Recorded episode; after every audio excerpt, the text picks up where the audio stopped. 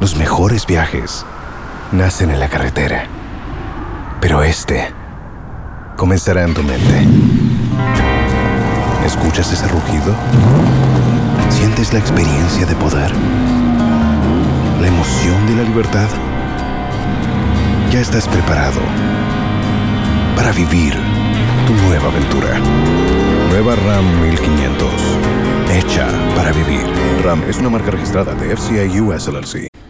Na msikilizaji wa redio zaidi ya redio redio maisha na pia kwenye mitandao yetu mbalimbali na magazeti yetu majarida ya standard na pia KTN news na digital umekuwa ukifuatilia habari na hili gumzo kuhusiana na uongozi wa kabumbu nchini ni gumzo tuliokuwa nalo mwaka jana hadi kuvunjwa kwa shirikisho la soka nchini na kubuniwa kwa kamati maalum ambayo inasimamia soka sasa hivi. Mwaka 2022 mengi yatafanyika katika uongozi wa soka nchini haswa haswa katika uh, malimwengu ya uchaguzi. Na leo hii tumejaliwa kuzungumza na Twaha, Twaha Mbaruk kwa sababu vyombo vya habari vimemnukuu ametangaza azma ya kuwania urais wa shirikisho la soka nchini. Je, ni tetesi ama ni ukweli? Na masuala chungu nzima tutasema naye. Nikukaribishe katika studio zetu ndugu Twaha Mbaruk. Asalamu alaykum bwana. Uh, waalaikum salam. Mm, hali namna gani bwana? Salama kabisa bwana Ali. Nimekujua zaidi ya miaka kumi, lakini Twaha wa mwaka juzi na Twaha wa leo ni yule yule, habadiliki. Hivi unakula nini bwana? Asante. Ah, ni samaki tu na mapochopocho ya, ya pwani Ah, kwa hiyo si alafu nazi kwa mbali eh? kabisa. umekuwa katika soka kwa muda mrefu e, umepambana kwelikweli uongozi na hata vilabu umekuwa navyo kabla hatujasema mawili matatu ndugu twaha kwa msikilizaji ambaye kwa mara ya kwanza analisikia hili jina la twaha mbaruk katika malimwengu ya soka ni nini hiki twaha amekifanya Asante sana. Mwanzo wale ambao wana wapenzi wa soka Kenya nzima wanajua Twaha Mbarak ni nani. Nafikiri mimi ni mkaaji wa Mombasa na nimzaliwa Mombasa na ni mfanyi biashara hapa Mombasa, na kwa kweli mimi nimetoka familia, nimebahatika kwamba familia yangu ni ya mpira. Nimekuwa tuko na mandugu zangu ambao wote walicheza timu yetu ambayo ilikuwa ikiitwa Black Panther hapa Mombasa na wao walijaliwa kucheza uh, Premier League ya Kenya wakati wa 1978 na pia katika ndugu yangu mmoja mkubwa anaitwa Ali Mbarak, yeye alikuwa pia ni secretary wa branch ya Pwani ambao ni Coast Branch. Na wakati wake pia nafikiri e, wale ambao wanajua uh, alikuwa akiendesha mpira vizuri. Na pia nimechukua mafunzo kwake e, vile mpira unaongozwa na vile inatakana uh, mpira tuongoze. Masikitiko ni kwamba uh, kumekuwa na regime hizi za karibuni ambao walijaribiwa eh, kuongoza mpira lakini walionyesha kwamba hawana uwezo wa kuendesha mpira. Uh, sisi ama mimi mwenyewe nasema kwamba nimejitolea uh, nitaweza ku, kutengeneza mpira wa Kenya, lakini kwa ushirikiano ya Wakenya wote Kenya nzima uh, pembe zote za Kenya tukiweza kushikana tukaamua kitu kimoja na sapoti yao, mimi nina imani kubwa kwamba tutaweza kurekebisha mpira wa Kenya. mm-hmm. umetaja alimbari kukanikumbusha mbali manake wakati wao na uongozi kama ulivyosema alihitajia sana subira manake unakumbuka eh, matawi ya pwani wakati huo eh, ilikuwa moto eh? kabisa ilikuwa moto pembe zote za pwani mpira ulikuwa ukichezwa kutoka kule lungalunga mpaka kule lamu mm. kulikuwa na timu lamu za, za, za Coast Provincial League mm. Na hapa pia ukiangalia sehemu zetu za kwale ilikuwa viwanja vimejaa kabisa. Mm. hata wewe ukienda pale tononoka mpira unachezwa. Pale shimanzi mpira unachezwa. Hapa eh, police ground mbaraki mpira unachezwa. Kwa hivyo kulikuwa na ile ile yani ina, ina, wanasema hamasa mm. ya mpira.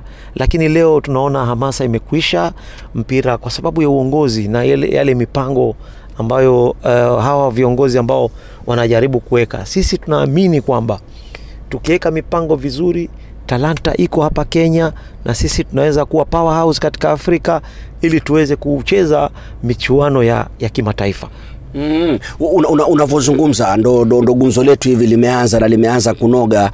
Ah, Ndugu Twaha Mbaruk, ah, nianzie tu papa hapa kwamba wakati wote kamati inayosimamia soka nchini Kenya, um, baadhi ya majukumu aliopewa na waziri wa michezo Amina Mohamed wakati anavunjilia mbali FKF ni kwamba waandae uchaguzi na waweze kuwasilisha viongozi wapya kwa wizara ambayo itawasilisha kwa FIFA.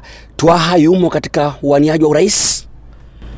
Eh, yumo kabisa. Mimi nimejideclare kabisa kutoka kitambo. Nilikuwa na ari, nafikiri si mara ya kwanza mimi kusimama. Nilisimama wakati mmoja uh, na hawa former players eh, mwaka wa 2011 eh, deputy wangu akiwa Josephat Murila, nikiwa na kina Bobby Ogola, James Yanga, marehemu Ricky Solomon, lakini wakati huo tulijitosa, lakini hatukubahatika.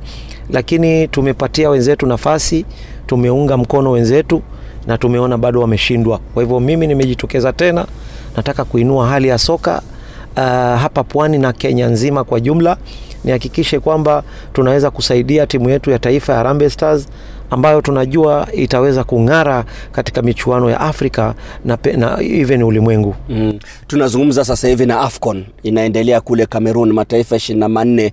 Kuna baadhi yanashiriki kwa mara ya kwanza. Kenya haikufuzu, ni jambo la kusikitisha sana. Lakini Twaha Mbaruk, kwa anayekusikiliza, umesema ulijaribu 2011 hukufanikiwa. Ni nini kile kilifanya hukufanikiwa ambacho unafikiria umekifanyia kazi na una imani ya kufanikiwa mara hii?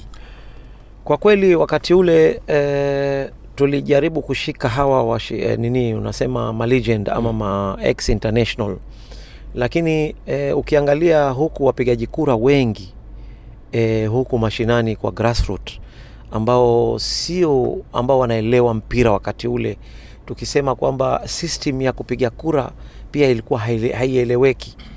E, wale ambao walikuwa wakiandaa uchaguzi pia kulikuwa na makosa mingi sana, kwa sababu unakuta kuna clubs nyingi ambazo ni za kweli, lakini wakati inafika uchaguzi unakuta zinaondolewa katika, katika yale zile oro, Register. De, ile register ya, ya, ya kupiga kura. Kwa hivyo saa hii kumekuja na mfumo mpya ambao mwanzo serikali yetu kupitia kwa ambasada Amina Mohamed alifanya jambo eh, zuri sana ili kuleta mfumo kwamba hii mfumo ya kurejista na Sports Act. Sports Act ni sheria ambayo imetungwa na bunge letu la Kenya uh, kutoka mwaka 2013 lakini imekuwa ni mazoea ya viongozi ambao wanakuwa katika mamlaka mm-hmm. uh, kujaribu kucheza na ile register ya, ya vilabu ama wale delegates wakiona kwamba delegates wanaelemea kwako basi huwa mara nyingi huwa wanaondolewa mm. lakini mfumo ambao unakuja sasa huwa Sports Act. The reason ni kwamba hata mimi ama mtu yoyote ambaye anataka kupigania uongozi hana uwezo wowote wa kutempa na ile register. Ile re register inakuja na ule msajili wa vyama mm. sports registrar, na ile process ya pengine rais ama wale ambao wako mamlakani kuweza kuondoa yule delegates ni process kubwa sana, na huwezi kucompromise registrar ukamwambia ah, leo nataka huyu apige kura. Kwa hivyo vile vilabu ambavyo vinapiga kura vinajulikana chairman ni nani, nani anaweza ku, kupiga kura, lakini wakati ule ambao mamlaka ya federation iko pale, viongozi wanakiona kwamba huyu chairman hawasupport, wanaweza kuchukua hata team manager Mm, akaweza kuwapigia kura. ama player. ama player. Wakasema huyu ana ndio wa sasa anaweza kupiga kura. Lakini mfumo huu ambao unakuja registrar akija pale kwenye kwenye uchaguzi. Yeye anajua kwamba yule ambaye alisajili ndio mwenye klabu yule ndo ana, anaweza kupiga kura. Kwa hivyo mfumo labda huu iwe ni mwenye klabu ameandika barua ama kusema, mwenye klabu aseme eh, kwamba mimi nimetoa ruhusa ya, ku, ya, ku, ya huyu aende akatuwakilishe. Lakini imekuwa ni tabia ambayo eh, watu wanaingia kwa mpira na sio profession yao. Kwa hivyo hivi tu na, na, na, na unavyozungumza nikikuelewa vizuri kwa faida ya msikilizaji hili dude limesumbua sana. Ni, ni, ni kwa nini watu wanashindwa kuliafikia? Sports act sports act. Ni nini hiki kinasumbua hiki? Sports Act mwanzo inasema kwamba ukitaka kucomply na Sports Act mwanzo lazima ukuwe na good conduct. Good conduct ni fingerprints zako zinachukuliwa pale kwa ofisi za DCI mm. na kama uko na criminal record hata hiyo huwezi mwanzo kuqualify. Hiyo jambo la kwanza, kwa sababu kama umepelekwa kotini, mahakamani, umevuja pesa somewhere else huwezi kuqualify. Hiyo inashinda watu. Viongozi wengi wanakuja mm. pengine wako na madoadoa, wamepelekana kotini kwa mambo yao ya kibinafsi nini, so kidogo watu wanai, wanaihepa. Alafu ukiangalia hii mambo ya KRA, KRA returns mm. watu wengi hawapeleki hizi returns hawalipi ushuru. Kwa hivyo kama ulipi ushuru huwezi kupata clearance. Na pia ukiangalia mambo ya zile wanasema crb mm. pengine wewe umechukua mm. mkopo mahali eh, ule mkopo pengine umekusaidia wewe kuingia ofisini eh, umetumia pesa zako kuingia. So ukiwa na mkopo pale na crb huwezi kuwa cleared. Kwa hivyo haya ni mambo ambayo yanafanya viongozi wetu hawako clean. Ndio maana unakuta kwa sababu hii sports act haikuanza leo ime, imeanza 2013 2013 eh, president sam nyamwe alikuwa katika mamlaka mm-hmm. Akawe, akafanya mpaka akamaliza tamu yake bila kucomply. Ameingia Nick Mwendwa naye pia kutoka mwaka 1016 mpaka amemaliza tamu moja pia haja comply. sasa aliingiaje mamlakani na haja comply? Sasa hapo ndio makosa ambayo eh, pengine serikali mm. hawakugundua because eh, wakati FIFA ilikuja 2016 mm-hmm.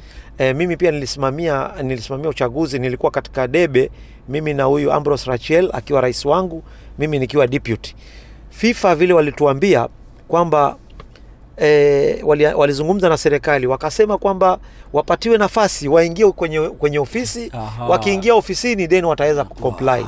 Kwa hivyo hiyo tulipawa kama amnesty ya sisi kucomply. Na ikaisha. na ikaisha. Wakati ofisi imeingia then uh, mambo kama haya yanasaulika. Sasa unaona hivi juzi majuzi tu mm. yale mambo ambayo yametokea kwa rais wa mpira ni kwa sababu uh, ile au- eh, pengine ofisi ya serikali ilitaka kuchunguza zile zile fedha Mm. vile zili- zilizotumika lakini kwa, kwa kuona kwamba eh, mambo ya eh, hesabu haikwenda vizuri ndio eh, sheria ikampata yeye Mm. kwa hivyo watu wengi wanakimbia hii Sports Act kwa sababu Sports Act inakufanya lazima utume returns kwa KRA kila mwaka, na lazima ukuwe na auditor ambao ataweza kuchunguza eh, ama kuwa na zile hesabu za kisawasawa. Kwa hivyo hiyo inakimbiza watu wengi sana. tu- tuseme kama labda nilikuwa na kesi eh, uh, kama ulivyosema mm. na, na hayo ma-CRB nilikuwa nayo Yes. halafu je ni, nikimaliza tuseme nimetatua zile kesi nimepatikana sina hatia ama hayo ma-CRB nimeakilia sina mm. nini nitaruhusiwa Eh, utaruhusiwa kwa sababu kama umekuwa cleared. Mm. eh, na- lakini mradi una kesi ama chochote kinaendelea Eh, kama una kesi kotini sasa utaweza vipi? Sasa imani pia ya wakenya na unajua ile sheria yetu ya nchi inasema inasema chapter 6 huwezi kusimamia. Sio upande wa mpira sio siasa na wajua ni kwa nini nimekuuliza hilo swali? Naam. Uchaguzi huu ni mwaka wa uchaguzi. Wacha huu uchaguzi wa FKF uchaguzi wa taifa. Yes. magavana maseneta wabunge wengi wana kesi tu mahakamani lakini nimeona bado wamejitosa. Kweli wanajitosa lakini sheria ikiwa ina, Fanya kazi. inafanya kazi kisawasawa nafikiri hawataruhusiwa. Mm. ukiangalia wengi wanaenda mahakamani alafu baadaye wanaruhusiwa. Kwa hivyo hii ndio mikakati ambayo tunaomba serikali ichukulie maanani kwamba ikiwa tunataka uongozi bora katika kenya ni lazima sheria ifatwe mm. na sheria ikifatwa nafikiri uongozi kutoka chini mpaka juu tutapata viongozi ambao hawana madoadoa ndio tutaweza kuendesha mpira wetu msikilizaji gumzo tunapiga na twaha mbaruk ambaye anaazimia kuwa rais wa fkf mungu akijalia. Hili swali linajitokeza umesema kwamba 2011 ulikuwa nao malegend kina mrile ukawataja kina oyugi. Yes. e, nimeona wanapigania mpira na hata wanachama chao cha wakufunzi kile nimeona kina Ricky solomon. Baadhi ya wazee waliocheza mpira unakaa nao unakutana nao. Uh, hali zao ni za kusikitisha Eh, tumepiga kelele sana katika vyombo vya habari. Ndio kina Motego sasa wanakubaliwa na kaunti kama Kisii. Eh, labda kina Abasi utaona hivi ni nini hiki mnakifanya ama mtakifanya ndo kuangalia mfuko? Hazina hawa wazee wetu waliocheza mpira bwana. Kweli kabisa. niliona juzi wakati wa tuzo za gala za Mombasa Sports County Yes. kuna mzee Ismail Mohamed Ogola alitambuliwa bwana. Hall of Fame. alitambuliwa na sisi ndio hiyo ndio- mfano ambao tunataka ku, kupeleka Kenya nzima ili kuonyesha kwamba wale wametumikia mpira wana deserve pia kupata zile award, na sisi tunasema hawa malegend wetu ambao hawaonekani katika uongozi wa mpira ni kwa sababu pia wao wenyewe pia lazima wafanye juhudi zao kuingia katika uongozi kule grassroots, kwa sababu huwezi kuwa wewe umecheza mpira unataka hujaonyesha eh, ule uwezo wako wa kuwa administrator kule chini mwanzo grassroot then upande juu polepole na alafu pia wataweza kusaidia mmoja wao ambaye amekuwa pale katika mpira ili kumchagua kuwa rais lakini mm. kama huku chini hawachukui zile post ama zile zile nafasi za za kuwa katika ndani ya ofisi then inakuwa ngumu pia kuwa kuchaguliwa ka, kuwa ka, kama rais mm. ama kuchagua mmoja wao katika rais mm. kwa hivyo sisi tuna mipango kwamba hawa mafoma players mm-hmm. Kwa sababu uh, ukiangalia vile hali zao ni za kusikitisha sana mm. unapata legend amecheza pengine eh, mpira kwa miaka kumi eh, harambe stars mm. lakini hana kitu chochote cha kujivunia Mm. lakini sisi tunasema kwamba hizi kazi za makoches ukiangalia kule ulaya hawa ma, ma, ma ex international ama ma legend huwa kuna kazi nyingi mwanzo beside kuwa katika federation hata wanaweza kuwa mtangazaji kama Mm. wewe Ali. naona wanachambua wana, mechi wanachambua mechi Afcon hizi Afcon, Champions League Champions League, mbalimbali. lakini leo wewe unakuta hawa wetu wako wapi mm. eh, wako wapi leo kuzungumza hawezi nini no ni kwamba hawapatiwi nafasi viongozi ambao wanakuwa pale hawataki kuwa associated na watu ambao wanajua mambo ya mpira Mm. so mimi nasema kwamba wana deserve kwa sababu sisi tukizungumza na mashule e, yote hapa kenya. Tukasema tuna, tunawapa mafunzo hawa malegend alafu baadaye tunawapeleka mashule kule shule coach wakiandika, wakiandika e, pengine timu ya shule yote ikiandika coach wanaweza hata kumlipa mshahara. Mm. kuna ligi za chini hizi makampuni nyingi ziko hapa. Sisi tuki, kama federation tukiwa ndani tukirecommend kwamba huyu ana deserve ku, ku, kuaina awe consider kwa timu na makaratasi anayo yale ya kusoma then wanaweza kupata kwa sababu wanataka support kwa federation. Mm. ndio waweze kuhusishwa katika huwezi kuchukua mtu from nowhere huwezi kuchukua mvuvi umlete kwenye mpira. Mm. ama huwezi kuchukua uh, unaweza sema nani mkulima ama umlete kwenye mpira. Kila mtu ako na profession yake. Naam. kwa hivyo hawa tunataka pia wao waingie kwa mpira wasaidie mpira wa kenya. Kenya- wenyewe wajisaidie. Kenya sasa mkulima ndiye anayesimamia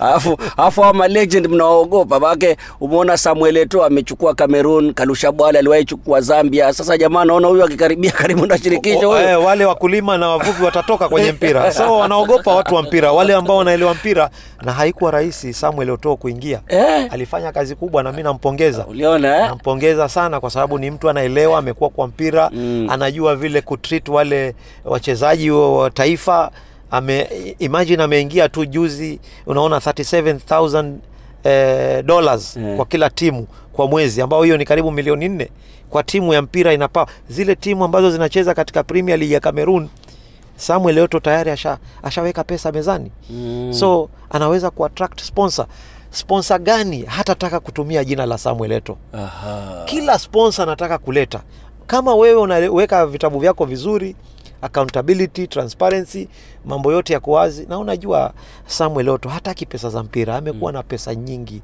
Ye ni multibillionaire. Amecheza mpira ako na makampuni yake ako na assets zake. Mm-hmm. so anataka nini? Anataka kusaidia mpira. Kwa sababu mm-hmm. ameona hali ya wale ambao wamekuwa nao haipendezi. So mm-hmm. nampongeza pia yeye kuna kiongozi mmoja nilimchagua mimi alikuwa tajiri kuruka akasema mi sitaki pesa zenu. Tukamchagua maana ni tajiri kuruka. Alituibia yeah, ina, inategemea kwa sababu sio sio sio kwa sababu mwanzo kitu cha kwanza ni passion. Ujue kama upendi hiyo kazi usiingie kwenye hiyo kazi. Umeelewa? Eh. so samuel oto mwanzo mwanzo kitu kimemfanya kutaka uongozi kwa sababu ya passion. Hmm. amekuwa pale ni tajiri lakini pia ako na passion anaelewa mambo ya football. Naam. lakini sasa wewe tajiri unakuja ali bila hata passion bila nini wewe unataka tu kuingia kwa mpira. Uwepo ile basi uwe uonekane pale ni utavuruga. Hawa kuna ma, kama wewe ni tajiri unataka kuingia kwa mpira eh? unaona hizi timu za premier league manchester manchester city newcastle hizi ziko na mainvesta wengi eh, wakubwa kule, kule uharabuni unaelewa? Wanakuja mm. wanainvest katika mpira. Mm. lakini wao hawaendeshi ile klabu. Hawaiendeshi Mm. lakini wanainvest. Mm. lakini wanaweka wale maexpert wanaendesha zile klabu Mm, mm, eh, sio wao wati wanakuja kwa sababu Sheikh Mansour Eh, anamiliki Man City, lakini yeye haendeshi ile kuna klabu CEO, kuna kuna MD. kuna MD Mm. kuna scout kuna eh, technical director kuna nani. So huwezi kuja tu kwa mpira. Yule shekh akija pale aki, uongozi wa mpira ataendesha nini? Yeye ni kutoa senti zile yeye ni kutoa senti ni ufadhili. So wale wengine wamekuja mpirani ki- kimakosa. Eh, ndio maana kocha achiwe kazi yake tm achiwe kazi yake. Sio twaha mbaruku ndio rais wa shirikisho na ndio kit pia unabeba wewe. Wewe umekuwa katika uongozi unaleta makocha zaidi ya saba. Eh?